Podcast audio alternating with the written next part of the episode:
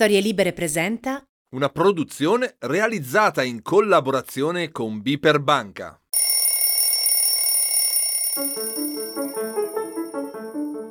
Un condensato di vera genialità, anzi il nettare della genialità. Ecco che cos'è l'ampi di genio. Qui racconteremo piccole, piccolissime storie di innovazione, scoprendo gesti che diventano valore per tutta la comunità, gesti che hanno cambiato la traiettoria dell'evoluzione umana per sempre. Nei primissimi anni Ottanta, a dominare il mercato della nascente industria dei personal computer c'era già Steve Jobs con il suo Apple II la Commodore con il mitico Commodore 64 e oggi, meno conosciuta, la Radio Shack con il suo modello TRS-80. Ma come direte? Dovremmo parlare di home banking e invece ci siamo infilati direttamente nella storia dell'informatica. Perché?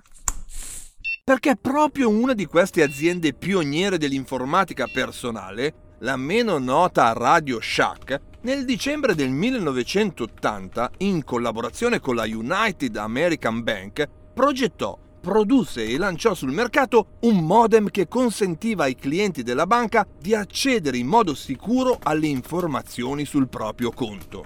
E tutto questo tranquillamente da casa, attraverso il proprio personal computer.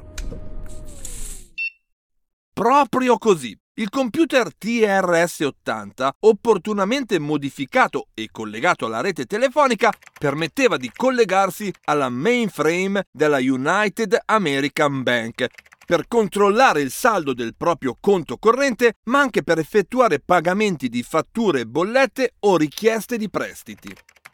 Il sistema metteva addirittura a disposizione analytics e calcolatori fiscali e di bilancio per la gestione del patrimonio. Migliaia di clienti si abbonarono al servizio, anche se il costo era di circa 25 dollari al mese. Questo fu un vero e proprio lampo di genio.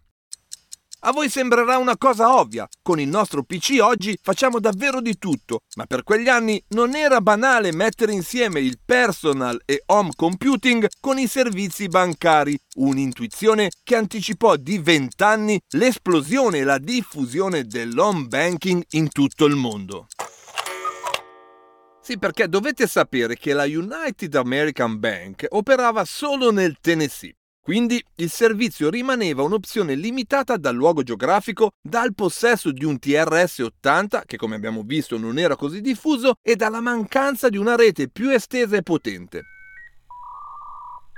La soluzione arrivò a cavallo tra gli anni 90 e i primi anni 2000, con l'esplosione e la diffusione dei servizi del nascente World Wide Web.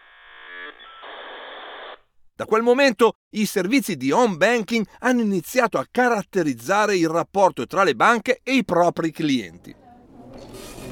Nel 2001 la Bank of America è stata la prima banca a superare i 3 milioni di clienti online, più del 20% della sua base clienti. Oggi praticamente ogni banca offre questo servizio gratuitamente attraverso il quale è possibile fare ogni tipo di operazione, non solo dal computer di casa ma anche dai nostri smartphone. E negli ultimi anni c'è stato un vero e proprio boom di questi servizi di banking in mobilità. Sembra che circa l'80% dei clienti bancari a livello globale passi dal proprio telefono per fare bonifici o tenere sotto controllo il conto o gli investimenti. Ecco, la prossima volta che entrerete nel vostro home banking, pensate a quanta strada ha fatto la tecnologia per la finanza da un modem connesso alla rete telefonica nel Tennessee al vostro smartphone. Che lampo di genio!